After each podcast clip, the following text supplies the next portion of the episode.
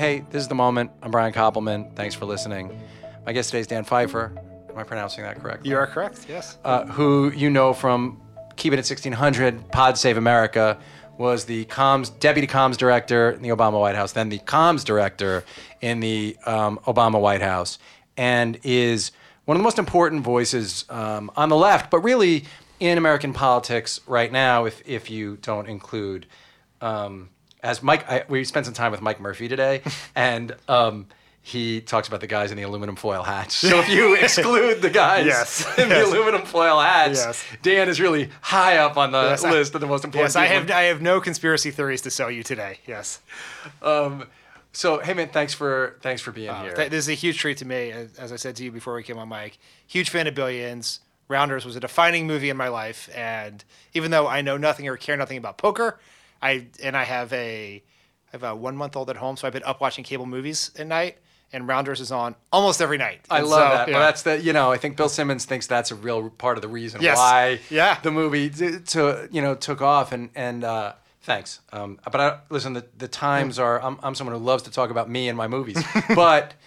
The times were in demand, actually, that we have a different con- conversation. You have a new book that's that's out this next week. today. It's out Today, it's out today. So it's out. It's out now. For, And and in fact, this podcast is going to hit the day we do this interview. It's going to hit middle of the night tonight. Okay.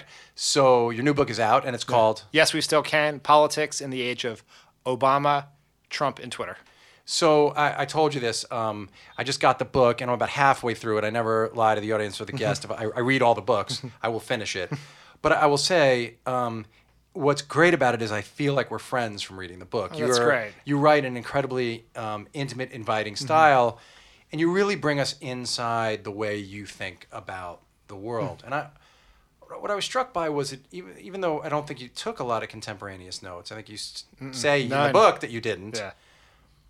Uh, have you always had sort of a writer's eye for things? Have you? I know you have a freaky memory. You talk Mm. Yeah. about that you have a freakish memory a lot in the book, which I, I relate to because Mm. I, I have a, a weird memory too. Um, when did you start? I mean, I know you tell this Trivial Pursuit story, but I'm, I guess what I'm interested in is, did you always hold yourself out as an observer for a lot of, of your life? Because you do uh, write the book in a way that is heavy on uh, what you were feeling and what other people are thinking, and uh, the way you're observing. I don't. I never thought of myself as a writer. I didn't like. I was a government major in college.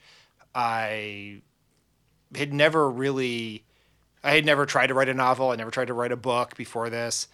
I don't think so if you don't if we go past college where I'm sure I wrote 20 and 30 page papers, the longest thing I've written in the last 15 years are, are six or seven page memos for Barack Obama.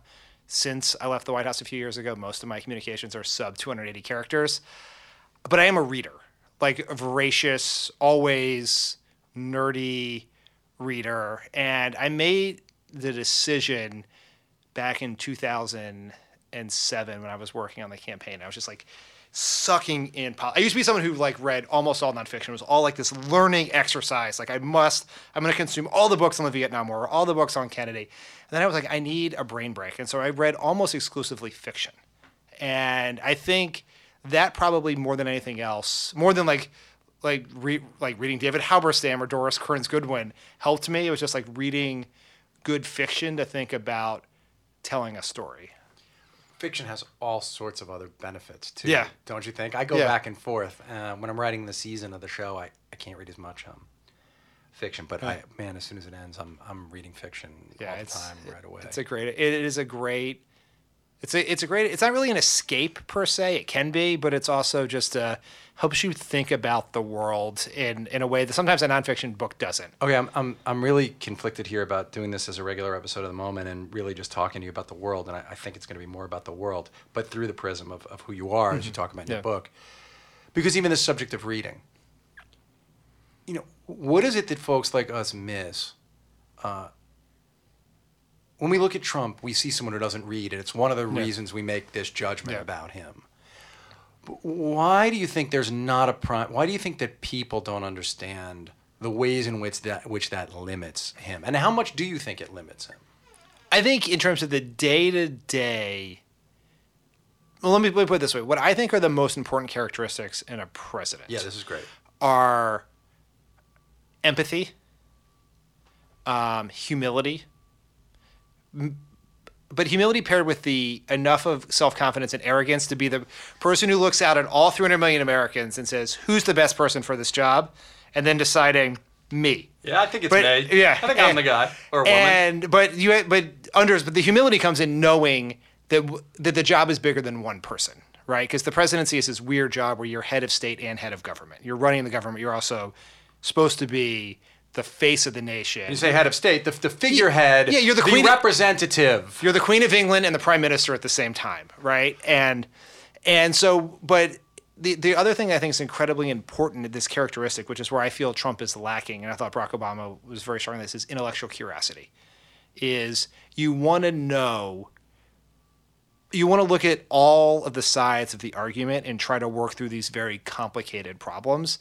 And you need perspective to do that. You need context because it's much. It's always much more complicated than do A or do B, you know. And that that is where the, I think a better read president, not just in reading the memo that was sent to you, but in understanding the world, would it make a different decision on this issue of child separation because you would understand the historical parallels. You would understand why people would react the way they do that someone like Trump has not been able to do. and even if you if you'd even read uh, fiction, Yeah, it doesn't have you to would be, understand Yeah. uh, the internal life of people other than you. Yes. and uh, you would understand because even if you are someone who's shut off, if you read fiction, first of all, you become less shut off. Yeah. I think. Yeah. But, but the other thing you made me think of when you were talking about when you briefly mentioned the Queen is that uh, every president in my lifetime until this one, whether I wildly disagreed with them or not, I believed in their sense of duty. Do you think this guy has any sense of duty, or how do you how would you frame that sense of duty? And I want to broaden it. Yeah. Does Mitch McConnell have a sense of duty to anything beyond party? And I don't want to be just cynics Yeah. from the left. I want to Yeah.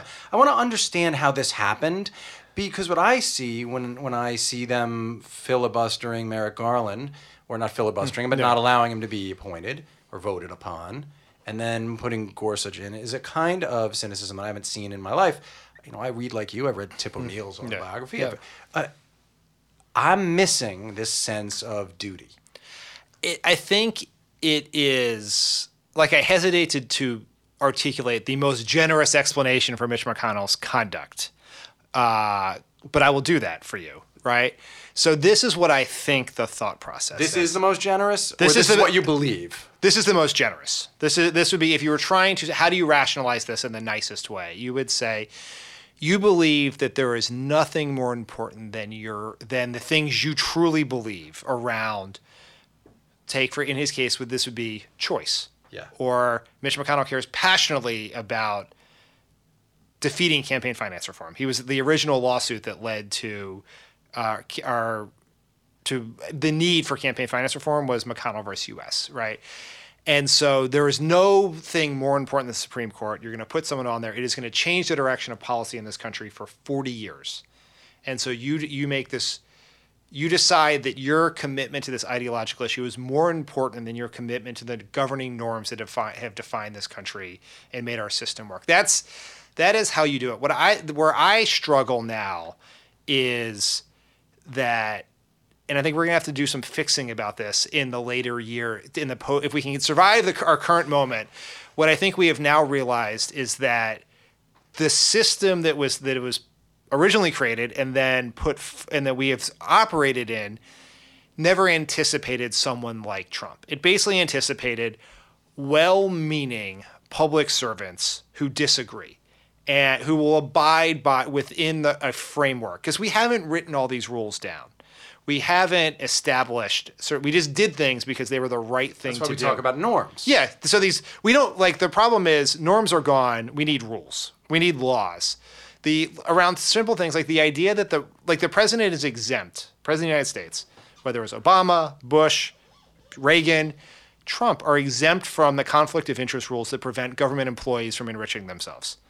That's crazy because I think the thought was why would like who would who would who would choose this most important office in the land and then use it to enrich themselves?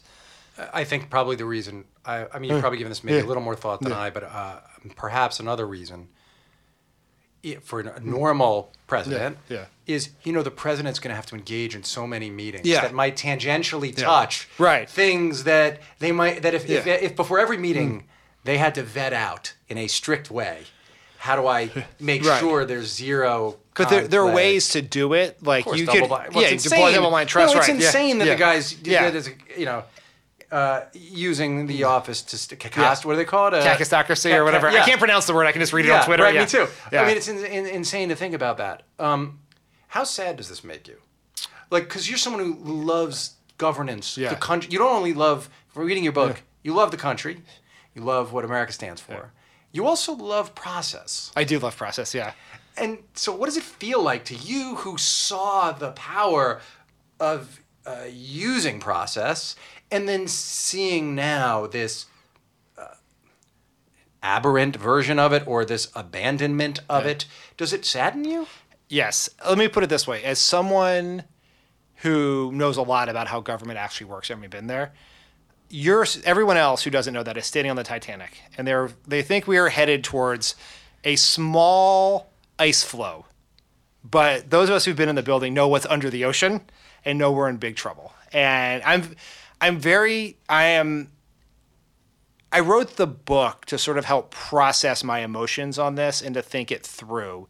And the process of writing it was fascinating because every chapter in the original drafts was reflective of what was happening in my brain in the moment based on what's happening in the country. And then you went through a second time. a second time and a third time and a fourth time uh, to try to like sync up the sync up the emotional uh, tone. But I I think we are in a very dangerous place for democracy as we think of it in America, which has been a system that for the most part has functioned as intended. Sometimes the intentions were not great, but has functioned as intended. And watching this and knowing what sort of the opportunity cost for the country that we're in this mess is is deeply depressing in the moment. But then at the same time, as you sort of like what was so special about my time with Barack Obama in the campaigns were you would we go to these rallies and there would be tens of thousands of young people who had never been involved in politics before who were there and cheering and wearing the t-shirts and had been just come to the rally from knocking on doors and like on their own organized their entire dorm to come to the rally.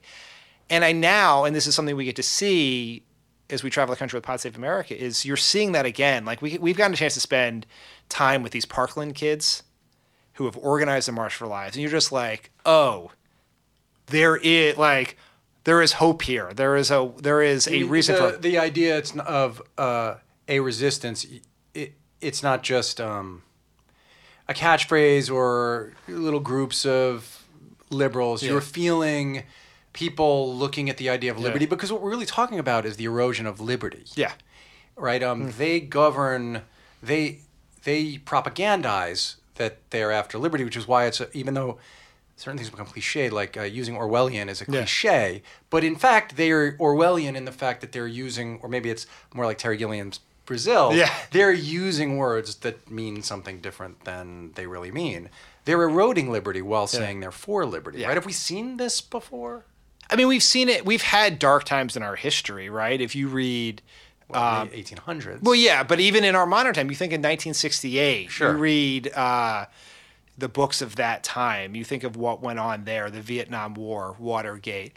What is scary, though, is at the end of the day, Nixon was forced to leave office, not just because tapes came out, but because a dozen Republican senators went to the White House and said, "You have to go."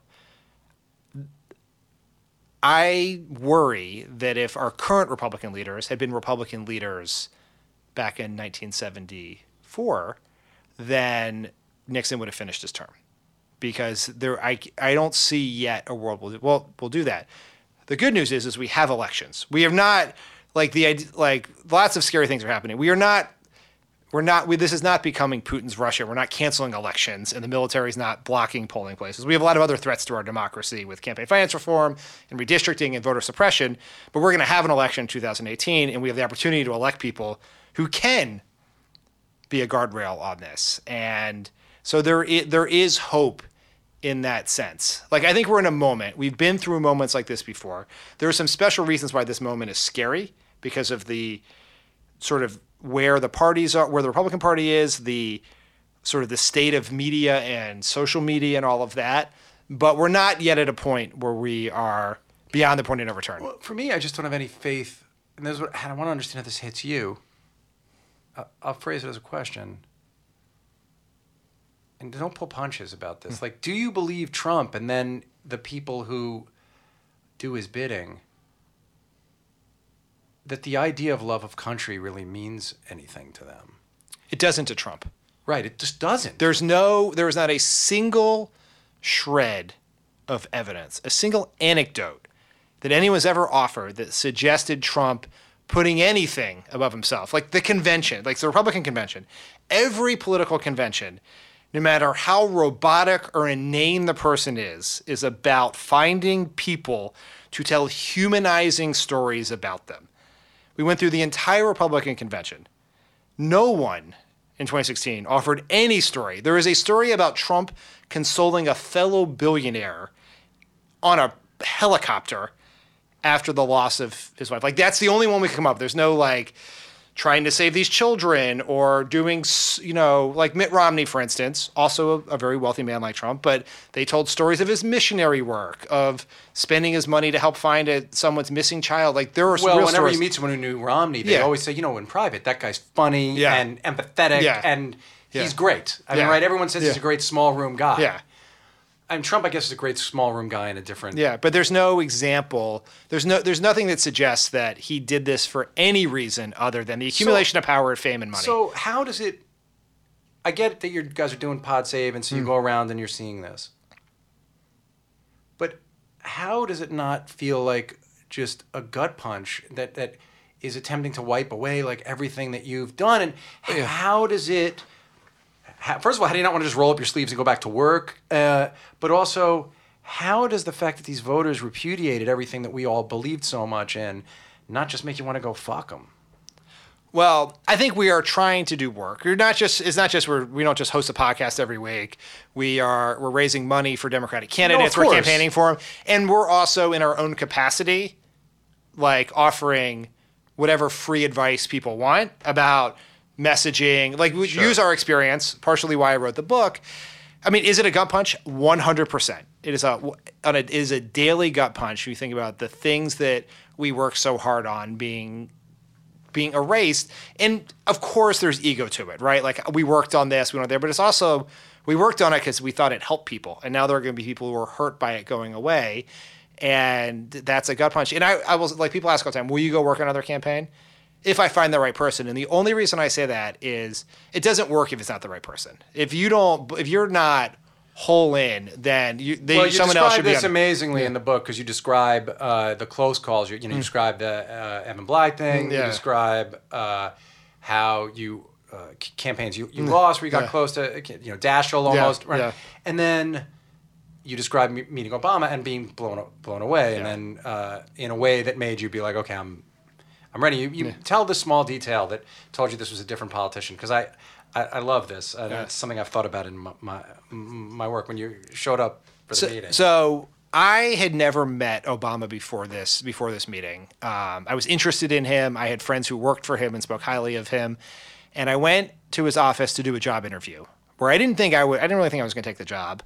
I didn't know that I was kind of I was pretty down on politics at the time. A lot of losing. I basically picked Democratic politics out of out of college, and then we never won anything again. and so it was like, it's like a tough ten years, a, t- a decade of. well, you were in the. White House. If I I got there, but not. I was an intern in the White House. You were still in the White House. yeah. I got I got to visit it. Yes, which was nice. But then I I went to work on the Al Gore's campaign, and then we lost, and we lost in 04. And but so I go to wait. I'm sitting in his office waiting for him, and there's a group of school kids who are, I think from some from Illinois, uh, mostly African American kids on a field trip, and usually there's an experience. I've done a lot of interviews with a lot of senators and a lot of president people who want to, want to run for president, and there's a real. It's real. It's very clear who's important and who's not. And usually, usually you're all they're always late. There's always some eager beaver aide who comes out and is like, the senator is, you know, he's on a very important call. He'll be with you in a minute, right? And then they come back again, and I'm just waiting, and it like. Whatever time my meeting was, like 11 o'clock, on the dot, the door opens, and I hear this voice that I'd only ever heard basically the 2004 convention speech saying, Dan, I'm Barack. And I turn around and it's Obama.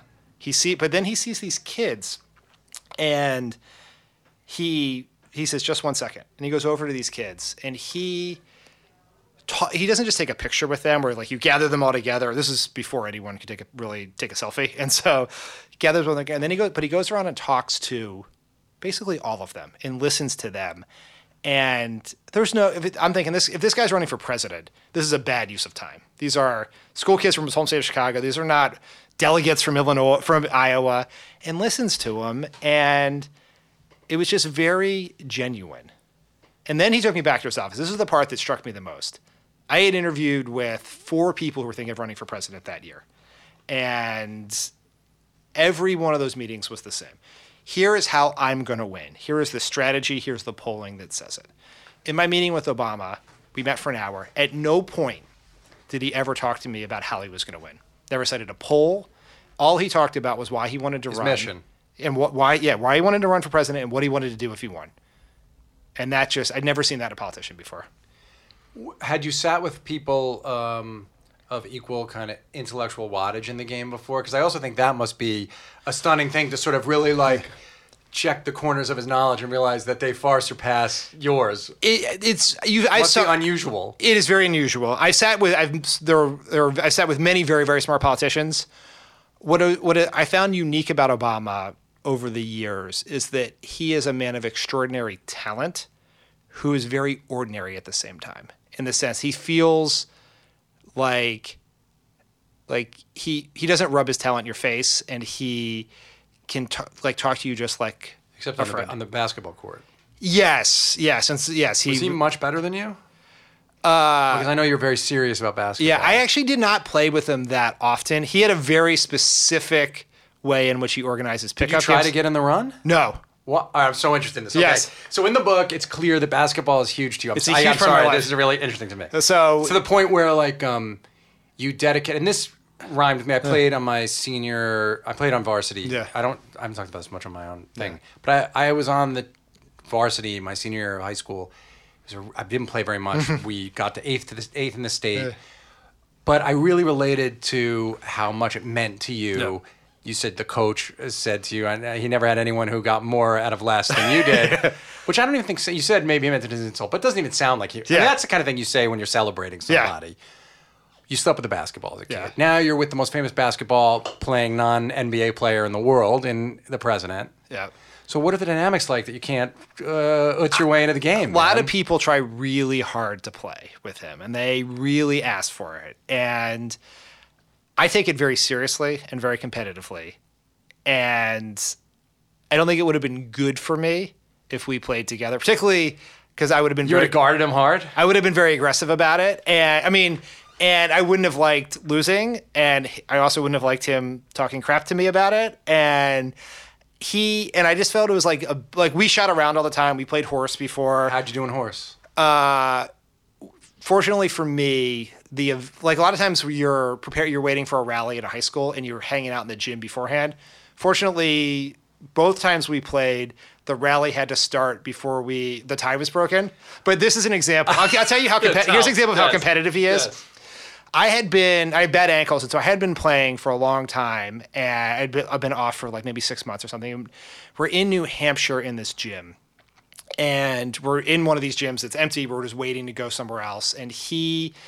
And there's a basketball, and it's me and Reggie Love, who's the president's bodyguard, Played who played, Duke. played for Duke. Is very good at basketball, and Obama. And Obama's over like working on his speech, and so Reggie and I are shooting.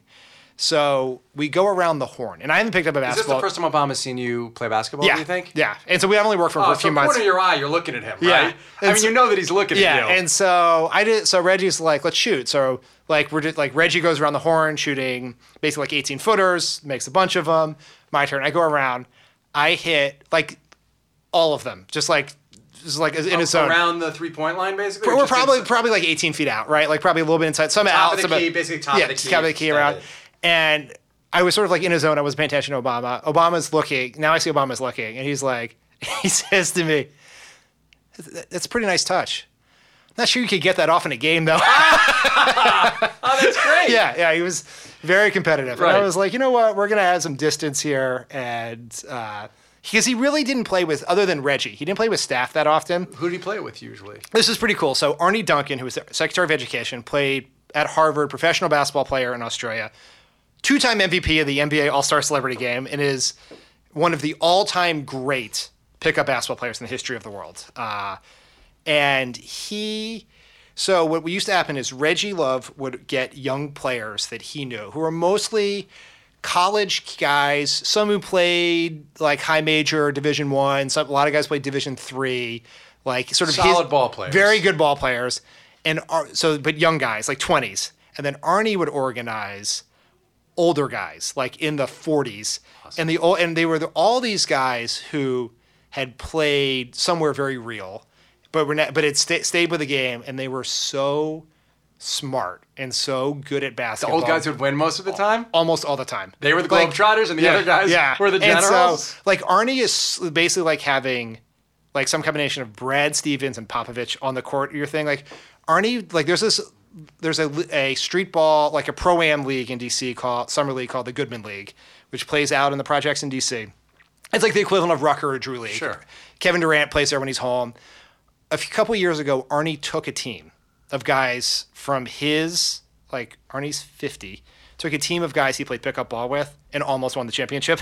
like, because like er- there's everyone else is like throwing oops off the board, and Arne is And like, just, like, run back setting door, picks and yeah, running back, back doors. door, yeah. It is easy to talk about a great product like the One Blade Razor.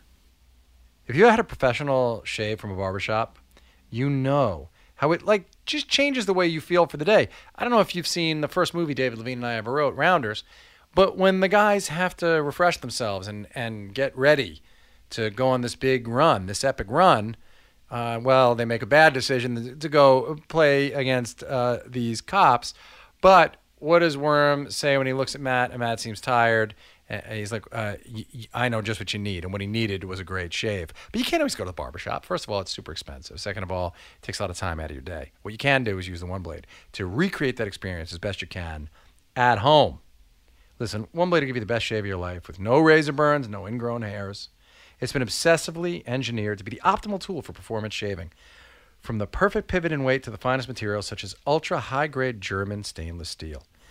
This is an heirloom quality razor you can pass down for generations. Each one is hand assembled and serial numbered. And every one blade is backed by a 60 day money back guarantee and a lifetime warranty. So, if you're ready to have the best shave of your life, visit onebladeshave.com slash moment. Try it.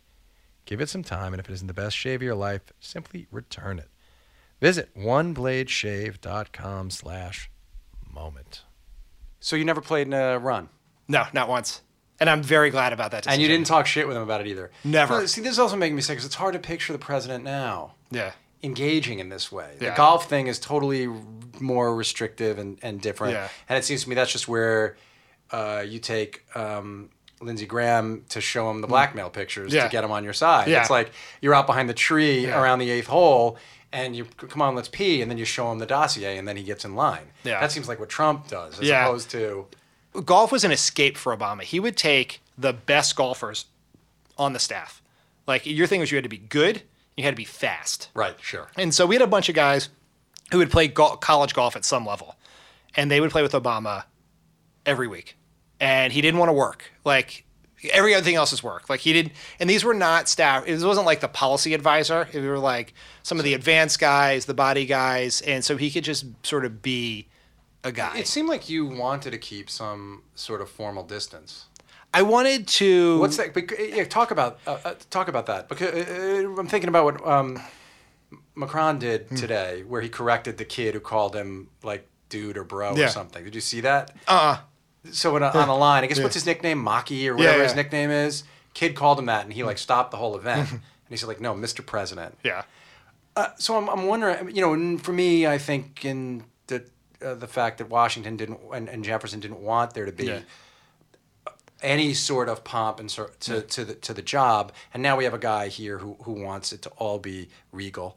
How did you how did you think about all that stuff? It was very hard because, like, throughout the whole campaign, he's Barack. He calls you on the phone and he's like, Pfeiffer, it's Barack, you know, and you email with him, right?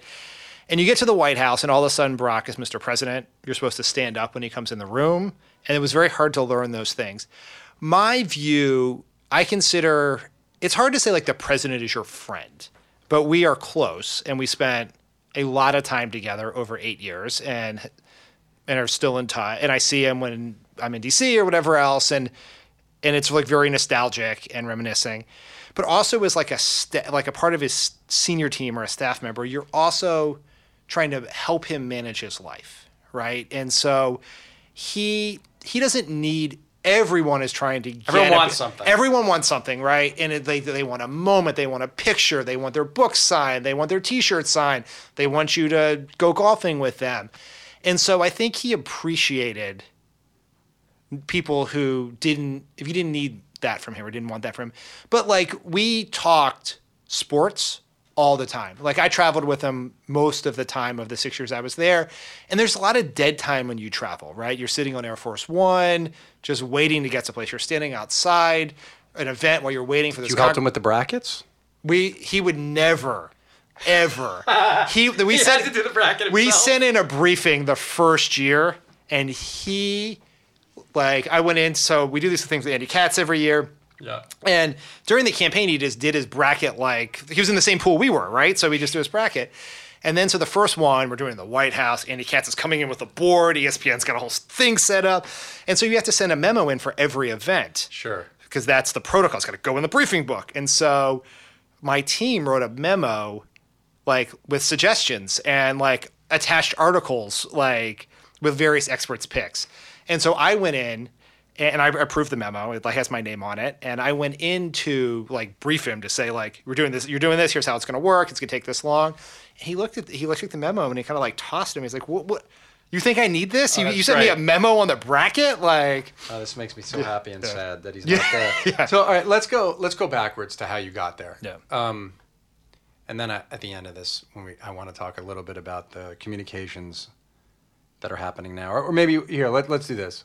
Uh, so I watch his comms team, and Yeah. they're like the opposite of what you guys tried to do, Yeah. which was you guys tried to. Even though Obama has said a lot of the time he knows it's foolish to try to reason. Yeah. Uh, uh, you did though. You guys Yeah. did try to uh, reason all the time and and and tr- try to communicate in a way that would lay out. Uh, not that there was never misinformation or partial information. You're you were still part of a political team. right. Right. But what is it? What do you?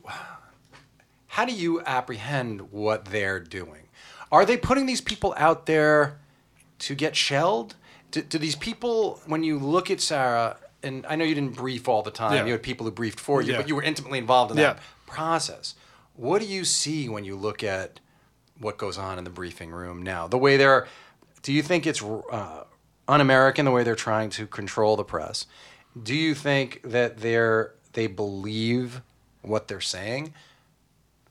What is their obligation? Uh, who to whom is their highest obligation when they're out there briefing? under a normal world, the obligations to the American people. And this, And le- is that stated? yeah, you. Here's why this matters because It matters to me. I want to hear why it matters. so all the a lot of what happens and what gets covered in the press and what the press secretary says is about trying to push an ideological agenda. It's like here's why Congress should pass our health care bill. Here's why they should not. Here's why the Republican bill is bad. Here, you know, and you're doing that, but but a huge part of the job, the part that this is the iceberg part you don't see, is like non-political government stuff. So here's an example. In 2009, there was a swine flu epidemic. And so our HHS secretary, our press secretary, the president, the vice president had to go out and engage in a public awareness campaign to tell people to get a flu vaccine, to sneeze into their elbow, to wash their hands. The and this is what's so sad with what's happening with the Homeland Security Secretary in the Trump administration is that per, is the person theoretically who goes out and says we had a terrorist attack. Here's what happened. Who do we think is responsible. The our hurricane is headed towards your town. Evacuate. A hurricane is headed towards your town. Stay. Right. And if you can't believe, that's why you can't sacrifice your credibility. Because there's going to be a moment when lives are at stake. And so now, if we have a swine flu epidemic, who is going to listen to these people when they say, sneeze into your elbow or get a flu vaccine? And that is really alarming. And I think that I think They know they're lying. They 100% know This they're lying. They Sarah Sanders knows she's lying. Yes, she. It is. You cannot. Donald Trump is a liar. Like that is a like whatever else you think. You may agree with his policies, but it is a documented fact that he lies all the time. He will tell you that the grass is blue and the and the sky is green. He's a combination, right, of a liar and someone who parrots the last person who was nice to him. Yeah. These are da- it's a dangerous combination. It's a Yeah. bad combo. Yeah. Yeah, but he I mean, like the like there's a huge debate in the media. Falsehood, misstatement, lie. But here's the thing.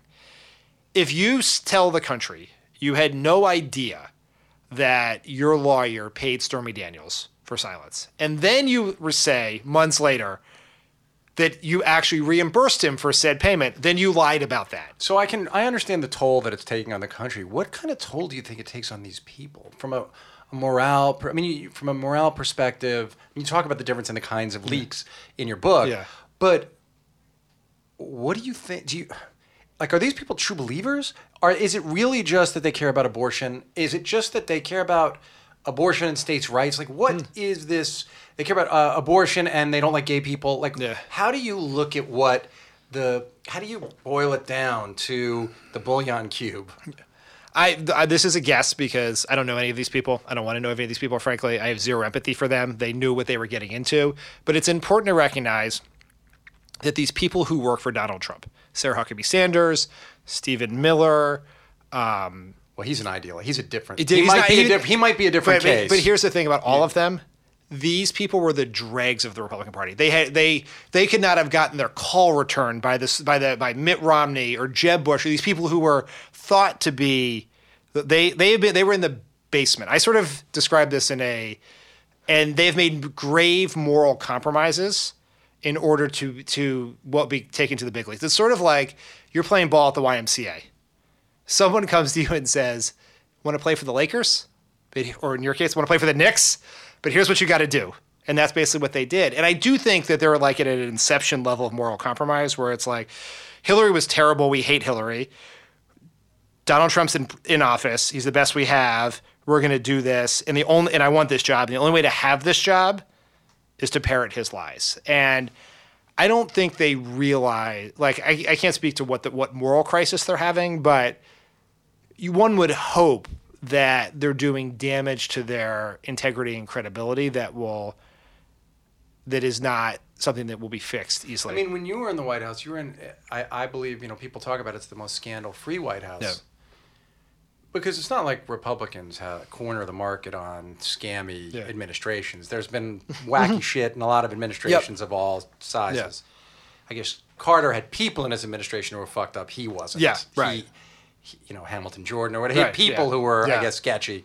Maybe all Hamilton Jordan did was blow at Studio 54. Yeah, I'm I not I sure, think- yeah. I'm not sure he actually committed um, a Yeah, yeah, he- he- crime of state. Right, I think he might have just picked up models and done blow off of their yeah, uh, because that's something that normally happens to political operatives. So that was a real, uh, yeah, that's, Yeah, that's I not normally why how that it's a news yeah. story. Yeah, But um, and I think I'm getting the details right. Actually, Yeah, of- that's- I think of- exactly right. I, I think that's what what that was. Uh, but you were able to be in a position where you actually did never worried about the motives for the orders that came down. no, not once. And how you know a military guy wrote me today online, and he said, "Listen, I know why you're drawing these parallels to fascist regimes, but I'm telling you, I'm in the military, and my brothers and I talk about this all the time. And if it crossed the line, we would not follow. Yeah. But uh, to me, that just seems unrealistic. I What do you th- like? it- Because of the slowness of the creep. we are we are this is the slow boil of the frog in the water right? There i mean i think there is an element of that which is and i think this like when you brought up mitch mcconnell or paul ryan for example. So let's take paul ryan. Yeah, I want to talk about both those guys. yeah so i think in his i have i know people who work for paul ryan. Weirdly they listen to our podcast. Uh, i've met them. Uh, they're nice people they're smart people they really like paul ryan they swear by him as a person yet it's hard to explain his conduct in this era. And so what I think has happened is it is you make moral compromise after moral compromise for what you think is the larger good to the point it's all that you that you've passed everything. So here would be I'm guessing this. No one from who works for Paul Ryan has explained this to me, but they would say, if Paul Paul Ryan were to take a stand on X, he would be deposed, and you would get this other worse person. So he is forced to do this thing he doesn't want to do. The only 'Cause if- person I believe this about is John Kelly. John Kelly's the only person I believe Yeah. this about. I don't believe this about. I believe John Yeah. Kelly might be. We might find out in 20 years he was a great American hero. Yeah. But uh, for me, I look Yeah. at Paul Ryan and it's calcu- it's calculation. It's a long. It's a. It's I don't believe first. that they think. I don't believe they think the democratic norms are in jeopardy. I think they think we're whiny crybabies. Yeah. And I don't think they be- they believe the structure will Yeah. hold. Yeah. And that in eight years they want uh, the things they're able to accomplish through him. Yeah. Does that make sense? Yeah, I think yeah, they, he, they view Trump as a vehicle for this ideological conservative agenda, and they're willing to to to they're willing to sit idly by as these horrible things happen. And sort of the the frog in the water metaphor, sort of Paul Ryan is the frog. It is boiled around him, and he didn't really realize it happening. And it, and it goes longer than Trump. Like it's not just Trump because when Barack Obama was president, I talk about some examples in this book. There was real racially divisive, pure racism sentiment about Obama coming from elected Republican politicians. Steve King from Iowa said some of the most horrible things that the kind of thing that you would throw your uncle out of Thanksgiving for. Sure. And the Republicans had a choice then. They could have said, "Get out. We don't want this." Right? That would have been the probably the that's certainly the patriotic thing. It's the moral thing, and probably the better long term thing for the party is to try to stomp on that early. But they did the choice they made was we need those voters, and so we're gonna maybe step back and like I will I John Boehner I Paul Ryan I won't say those things but I'm certainly not going to yell at the guy who did. And Trump is a great example of this because, and I tell this story in great detail in the book, Trump is the leader of the Birther Crusade, which is a, it's not like some people say it's a crypto racist thing. It's a rips, it's a racist thing. That's all it is. It is that it is to make Barack Obama un-American because he doesn't It's an look opportunistic racist. Yes. thing. And so, and Republicans at the time, they kept their distance, like elected Republicans. And they were like, oh, we don't agree with this. This, this is bad. But then, so that happened in April of two, May of 2011 was when Obama finally put out his birth certificate, two days before bin Laden was killed. And uh, it wasn't a year later that the Republican nominee, Mitt Romney, who by all reports is a good guy, But I don't know. Goes How can I know? goes right uptown here Yeah.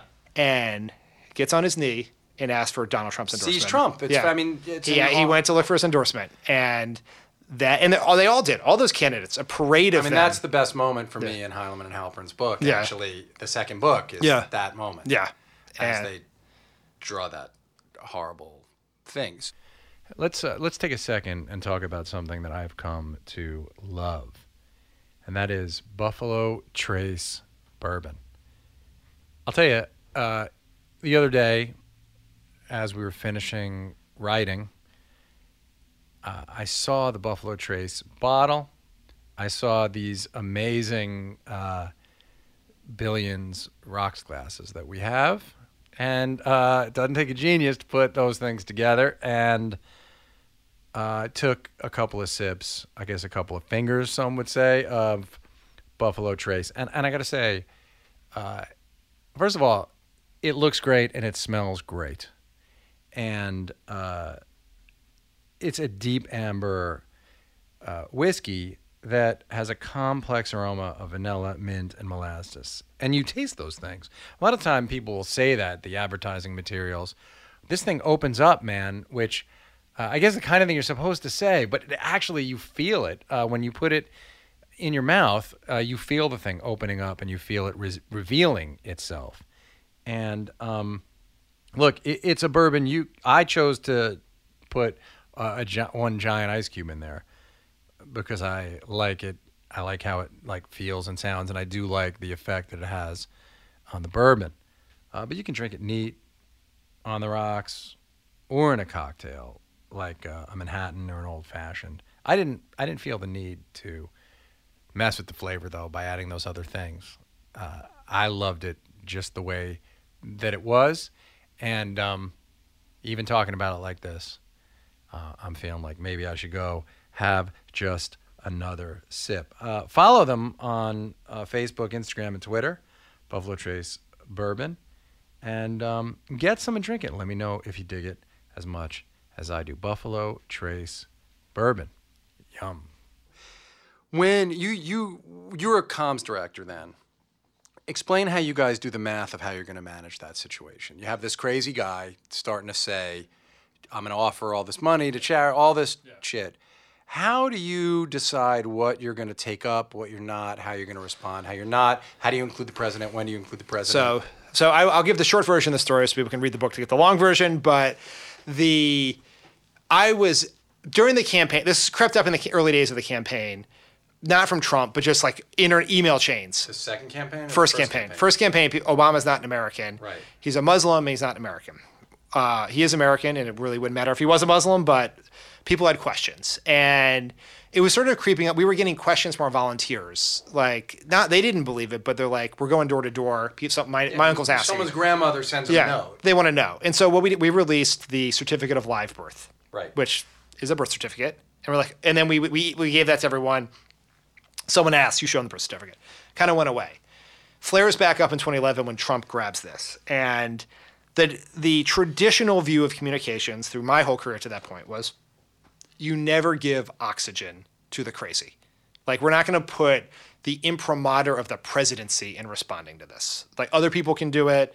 Like we could yell about it from the briefing room, but we're not going to. The president cannot go down and do this. And we had discussions about it, and I was adamantly opposed. And Obama had a different view. And so Obama goes home to Chicago for a fundraiser. And when he's when when Obama's home in Chicago, he gets to stay in his house, which he loves. And his house is like frozen in time from the day he went to Washington. Like Sure. the mail is still on the desk. And so he's there by himself. Uh, the first lady and the kids are in D.C. He starts going through boxes, and he finds a box of stuff from uh, his grandmother's old condo or home in Hawaii and he finds something that he thinks is his birth certificate. He brings it back to the White House, shows it to the counsel, and says, "I found my birth certificate. We should put this out." Uh, Bob Bauer, who's the White House counsel at the time, he looks at it and says, "This is not your birth certificate. This is the thing you buy at the gift store that looks like a birth certificate and you frame." And Obama was like, "Well, why don't you go get my birth certificate?" And so they got it and didn't really tell anyone. And I went up to a meeting in Bauer's office where I thought I was in trouble because when you get a call from the White House lawyer, it's like come to the office immediately. Sure. yeah. Yeah, and I walked in, and David Plouffe, who was the senior advisor at the time, and my boss is sitting there, and I'm just like, What did I do? "What did I do? Like, it's the Republicans had taken over Congress; they were subpoenaing shit. Like, what, like what, like what is going to happen here?" And they're like, "President wants to put out his birth certificate," and I was like, "Okay, like when?" They're like, two days from now." And Obama's argument was, "We got to take this head on." Like, he has an instinct that runs counter to traditional political thinking, which is no matter what the elephant in the room is, he wants to address it, even if it takes us off message for that day. And the reason you need to stay on message is because you're trying to pass something or yeah, we're, something. we're, like it's so hard. Like when you're president, it's like all this news is happening. Scandal, like fake scandals are happening. They're like world events are happening, natural disasters, and it's you get these very rare moments where you get to like we want to tell people about our healthcare plan so they can sign up for it or so we can pass it. And so you get one of those days, and then to have president say we're not going to use that day for that. Instead, we're going to release the birth certificate, which is then going to launch a week of coverage about the birth certificate. So we're not going to lose this day. We're going to lose all and, these you know, days. and- and you guys have to be right. yeah. I mean, you must know it better be fully vetted. Yeah, And the actual certificate. It has to be the exact. We, Even though you had to know at the time, like, well, the conspiracy theorists won't believe it regardless of Yeah, what we, they do. what we really wanted to do was shut Trump up and sort of cause the press to stop covering it, stop giving him this megaphone. Because it wasn't just Fox; he was living on the Today Show because he was pushing. It was it was time for the new season or renewal of Celebrity Apprentice or something. So he was out doing his press tour, and he's very he's very Pavlovian. He does something, he gets press coverage. He does it again, right? He ups it. That he saw that, and that Yeah, was Seth happening. Meyers said the other day on uh, JJ Redick's podcast, I think it was, that Obama, I mean, that uh, Trump builds his set the way a comedian would. His Yeah. speech the way a comedian Yeah. would. If that works, does that get a Yeah. pop? It goes in. Yeah. Does that get a pop? It goes in. And that's pretty usual for politicians. Obama would do the same thing with his uh, stump speech. He would really in the early, riff. He'll go out and try some like Really? He didn't would write realize some Obama did it too. Yeah, and he would like he would tr- especially at a rally, And especially he and John would get together and then fi- figure out how to incorporate it. yeah, and so so a lot of when he's really working on some speech, the speechwriter would travel with him the whole time. And he when he would really do it, but this is like the Wednesday night at the Comedy Cellar is like a fundraiser late at night. News is over. The it's no no cameras in the room, just like No the, stakes, yeah. basically. And he would just like do it, and he would be like, I, I like this. I like what I said about X, and Let's put it in. Yeah, or if or if sometimes he would he wouldn't be planning on working on something, but he would just try it and feel good, and he would like he'd email me that night or call me and say, hey, can you get the transcript of what I said and get it to Favreau or get it Oh, that's to Cody cool. Keenan, get it to Lovett, whoever else to work it in. Did, did you uh, do you feel you guys dunked on him hard enough when you then came out with the birth certificate? I mean, the to the point that we now worry that we dunked on him so hard he ran for president. Well, no, you dunked on him at the. I mean, Yeah. you dunked on him at the correspondence yeah, dinner. Yeah. and- I think we the Obama tried to the point he wanted to make was the opportunity cost for our country of getting wrapped around the axle on this trivial BS. of this lunatic. Yeah, it's not just Trump. Did you guys think at all this guy could win No, an Never. election? never. I've never been more wrong about anything. In Right. The life. whole time he was just a crazy man. Yeah. To you guys. A crazy- To me, I mean, yeah. to me too. I, Yeah. I, I missed it by a mile. Yeah. I couldn't have been further away. Yeah, every everything, and I have a, I have a whole chapter in my book on this where I try to understand why I missed it because I think it's too hard a question to say why did he win, but I'm going like, to ask you controversial. So, okay, uh, and I understand that Pod Save America has a big, broad Hmm. audience of lots of different people. But, and I know you guys do talk about this, but what does it say to you personally? How did it change the way you thought about fel- your fellow Americans? That so many of them voted for him, different than for George Bush or for Ronald Reagan, like, and still support him. Like, how does it, how does it affect how you view uh, a big portion of these people? what I try to do, I really do try this because I am not someone who. Do, are there racists who support Trump? Yes, 100%. Those racists opposed Obama. We would periodically see them or hear from them when we worked in the White House. Um, no doubt. What I try to really do is understand what it is that is happening in our country and in politics that would cause someone to do that. Because I think voters are very smart. I think they're much smarter than we give them credit for. And I think a lot of these voters took a took a gamble with Trump. They sort of said, "I'm not getting what I want from traditional politicians. It has not worked for me. I got screwed in the financial crisis. Wall Street's gotten rich. I haven't. These elites are looking down. Whatever the reason is, they they feel separated from a part of American institutions, and so Trump offered them like Obama was a risk to a lot of people. Sure. And I think Trump was a risk. It is now going to be incumbent upon Democrats. There are some people we're never going to get most of those people, but some of them are available to us, and we got to go make an explanation about why that was the wrong choice and why we're the right choice. So, this is the second time you sort of, I think, in a disciplined way for yourself, and not dis- you know as a comms person, but also disciplined way, framed events in the light most favorable to the people you're discussing. Mm-hmm. But come on, what's beyond that though? Like you said, I want to think this, or I Yeah. try to tell myself this. I- I- because I, don't think it's as simple. The reason I'm pushing Yeah. on it is, what makes me sad is I don't think it's as simple as racism. But I do think there's a calculation in there that, like, I ran into an insurance guy the other day, very successful insurance guy the other day, who basically said to me, "Look, I mean, I'm for choice, I'm for all this stuff, I, you know, but, uh, you know, uh, it's good for the market, and I, I'm, a, I'm not a Hollywood liberal." And, and I was just like, I'm trying to understand what the kind of utilitarianism that would allow you to shut off the instability of this person. Like, just at its base, this unstable, narcissistic, um, uh, me machine. Uh, they had to know it. They saw him enough that they had to understand some part of it and decide. And and and, and I'm a mean person. Yeah. Forget race Yeah. Mean to the under mean to the less fortunate like as a almost as a policy like my policy Mm. is to crush the skulls of those who can't defend themselves Yes. that's what i see and it makes Yeah. me it's the first time in my life 52 years old that i've lost this sense of fellowship with all my like with this huge part of the country I I don't want to be overly generous because it it very it's scary and worrisome that a large portion of the country would decide this was the right path. And it's not like I understand populism, I understand people who want to be Republican. I even understand the calculation of that guy you said. Like if your view is Trump makes me more money and I like money.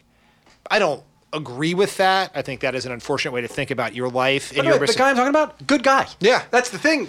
But But like a good, good, good father. Yeah. a good friend to Yeah. people. Just, uh, but but the way he ordered his priorities makes Yeah. me enraged. Yeah, I understand. Like, I don't agree with that. I understand how a person could come to that choice. What I don't understand, and what and what really worries me, is the view that what I find to be the worst parts about Trump, what you say, this utter, this view that empathy is weakness, that you want to kick down, that that is a feature, not a bug. Like I, pe- people say, I hate that about him, but I got to try something different. My life is not going the way I want it. Politics not working for me. I'm willing to suck it up and take a risk on this guy for that reason. And maybe I do something different four years from now when I when he when I, he has to answer the question: Is my life better off? Like I get that. I I wouldn't do it, but there are people, unfortunately, and this is what I think is so dangerous about this presidency because it's changing how we think about morality in this country, right? And there are people who now will will take what we think to be the worst parts. I mean, even some of his voters thought to be the worst of them, and, and they are now strengths. Like it is good that he is mean. It is good that he's willing to say the things that people won't say, even when those are racist. It's good that he's willing to stand up for white people. Like that. That that makes me very sad about a portion of the country and worried about where the country goes as we sort of go through this transition that we're in. Conservatism was supposed to be the part like the the ideals of original ideals Hmm. of conservatism like that come from capital L liberalism Yeah. Locke and all that shit Yeah.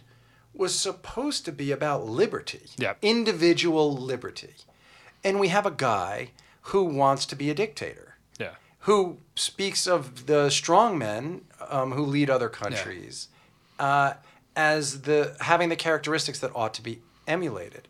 How do we counter message? Like you must be giving a lot of thought to this because it feels to me like no message is working at all. Basically, I could say the thing, I could, and I know the studies about how um, facts don't matter, but I could still like show uh, the dictator, what the dictator's done, the way Trump's rationalized that dictator's behavior, the way then he's lauded that person, and how he said he wishes he were more like that and our country would allow for it. Yeah. And it doesn't land. Is it that people don't think it can? Like, why doesn't it land? Well, I think this is the question with we people ask this all the time. Why? What is the? Where are the consequences? Why does nothing matter? And how do we? Ma- um, but but Yeah, and then so how do we tell the story, How right? do we tell the story in a way that lands? There has to be a So, way. so my belief. So I'd say two things about this. One, he has historically low approval ratings. Has accomplished less than anyone in this job previously. Is under federal investigation. His campaign manager is in jail. Like he has suffered in political ways possible. But we have made the test. Has he been tossed out of office yet? Right. We like he will be held to account for the first time in November 2018. And that's a, most people think that he's gonna. Most smart people I talk to think he's gonna win in 2020. you would Most smart people I talk to in politics, Yeah, think I- he's gonna win in 2020. it you would believe based on history that he should because if you assume the economy stays strong incumbents win more often than they lose. They lose in two scenarios primary challenge from the ideological flank and third party. That's how bush lost george h.w bush and that's how carter lost. And so they normally win. Then you say no one with approval ratings as low as ever won before, so we're going to test what the real, what the real, what in the new politics. Here's the story that I think Democrats should tell. This is a story that I think we begin with in 2018, and then you build upon in 2020. This is the there's there has to be a whole policy agenda and positive narrative for Democrats. Let me tell you the argument against Trump. We have to, we need a check against the chaos and the corruption of Trump and Republicans in Washington. And the chaos is the erratic tweets, the de- the decision that we're gonna we're gonna fist bump Kim Jong Un and fight a war with Trudeau. But in that in that chaos, you have to explain why that chaos matters. It can't Why just be a bad? stat. Like Right. the Canada thing strikes people like us as as one of the craziest things in my Yeah. lifetime. But you got to. You, it's Why got- is it bad though? you add tariffs like that is going to raise the cost of goods it's going to cost jobs it's going to hurt the economy Right now, because we're in this pissy match with China, the market was down 280 points last time I looked. Like that's people's 401k. So it can't be an aesthetic argument against chaos. Like we want normalcy in this country because it feels better. You have to say there's consequences to that chaos. That erratic behavior of Trump has to make it matter. Then the second argument, which is related to that, is about the corruption. It's about Trump, his children enriching themselves.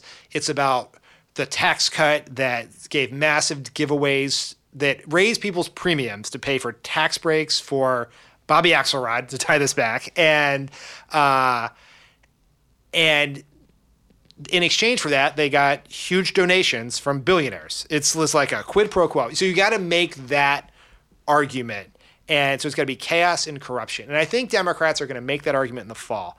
And then presidential campaigns are are battles between two human beings. They're policy agenda. They're questions of character and values. And you and we're going to need. Trump was able to. He'll ma- only debate once if he debates at all. I think.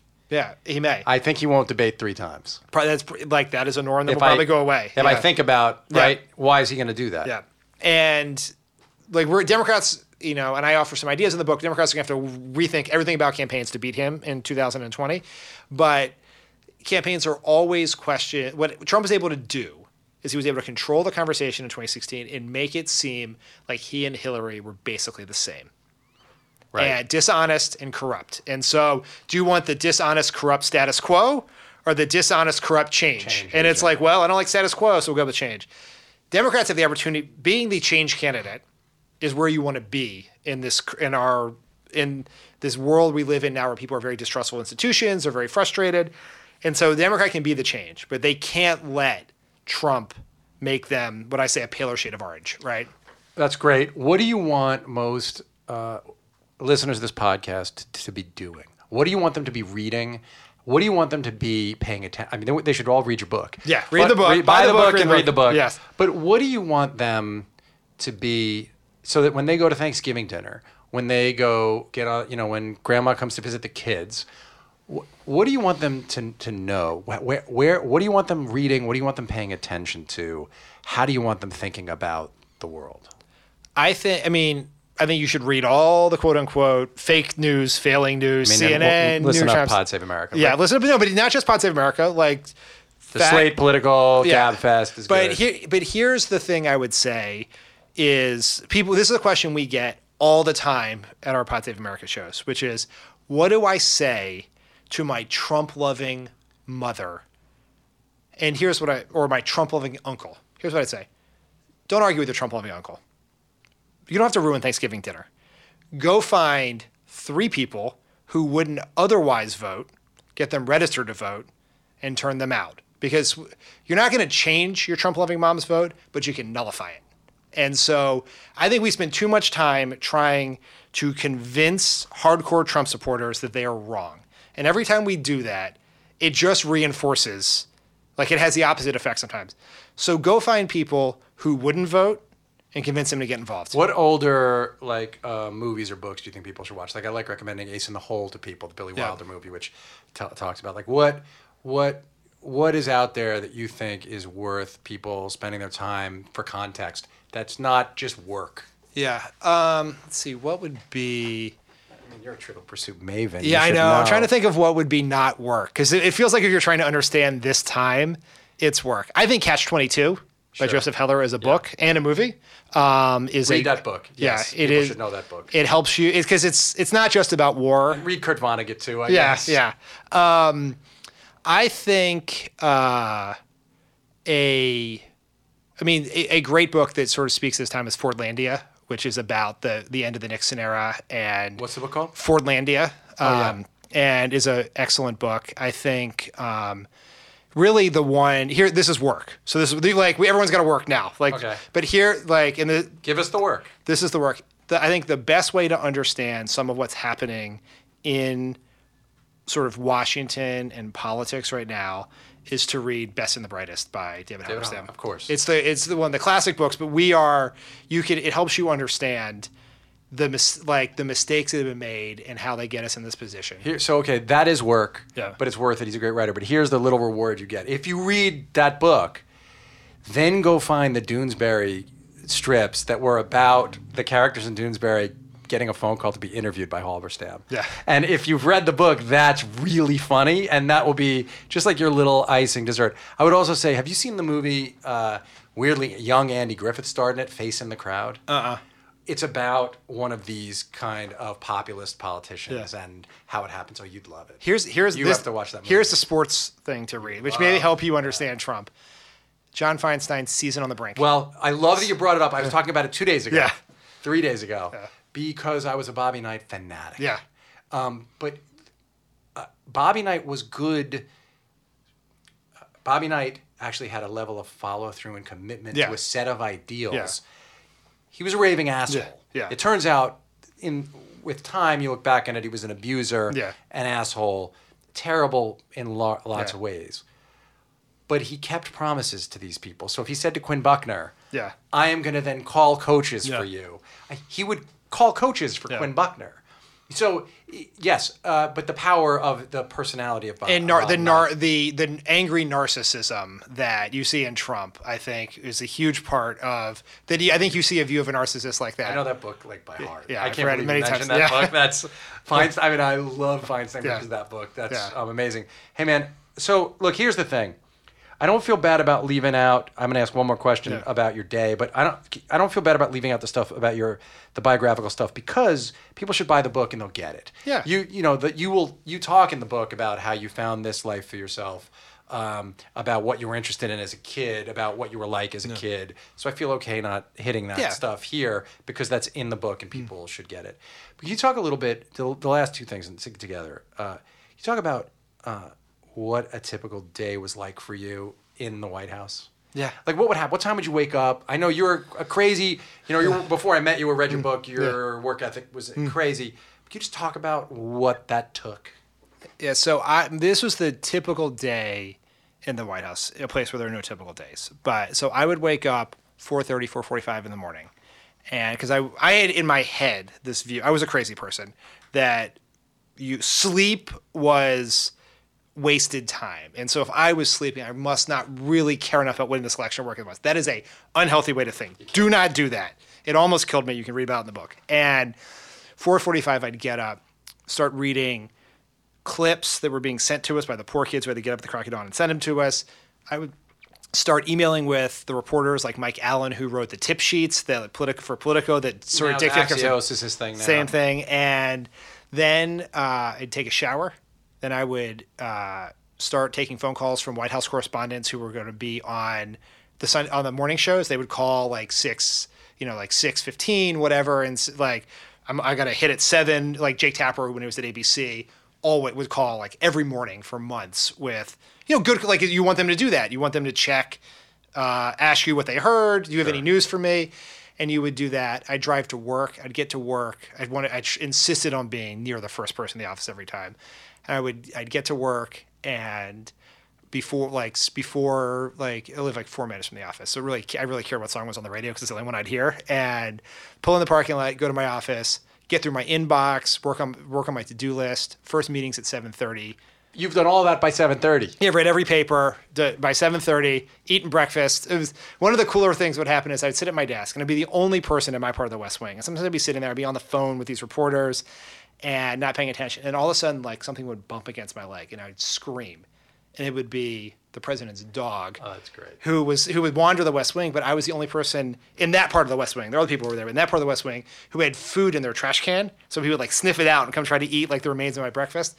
So then you do meetings, 7:30, 7:30, nonstop. Meeting, meeting, meeting, meeting. And then when would you decompress at all? I And would absorb to think. Like, would you be able to think then from eight eight at night to ten? You we the last meeting at 7:30, I would probably spend like 7:30 to 8:15 trying to figure out the next day, write my to-do list, go home, order dinner from someplace in a time in which they didn't have Postmates or Seamless or whatever else, so you'd have to wait for someone. You have to either stop and get it on the way Yeah, home, sure.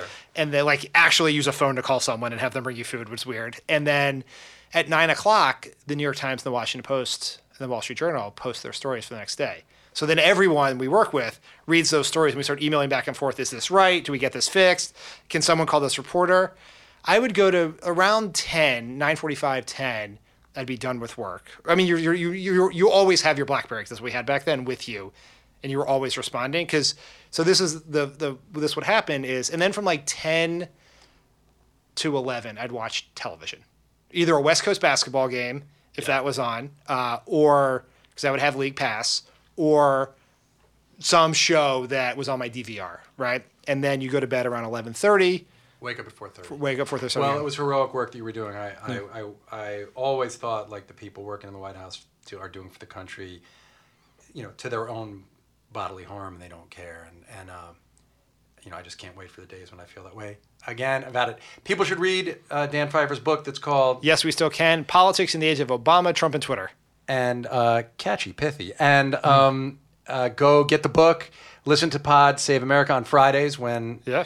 uh, Dan is the We're, host. yep. I, we do Thursday, Thursday mornings, comes out Thursday afternoon, Thursday evening. If we don't do our job right, it comes out Friday morning. So Which one are you on? Thursdays. You're on the Thursday. Yeah, one. Thursday, yep. So uh, listen to that and um, follow Dan on Twitter. You're on there. Oh, all You're active on there as I am. You can follow me at Brian Koppelman. Follow Dan at At Dan Pfeiffer. And uh, thanks for listening, everybody. See you next time.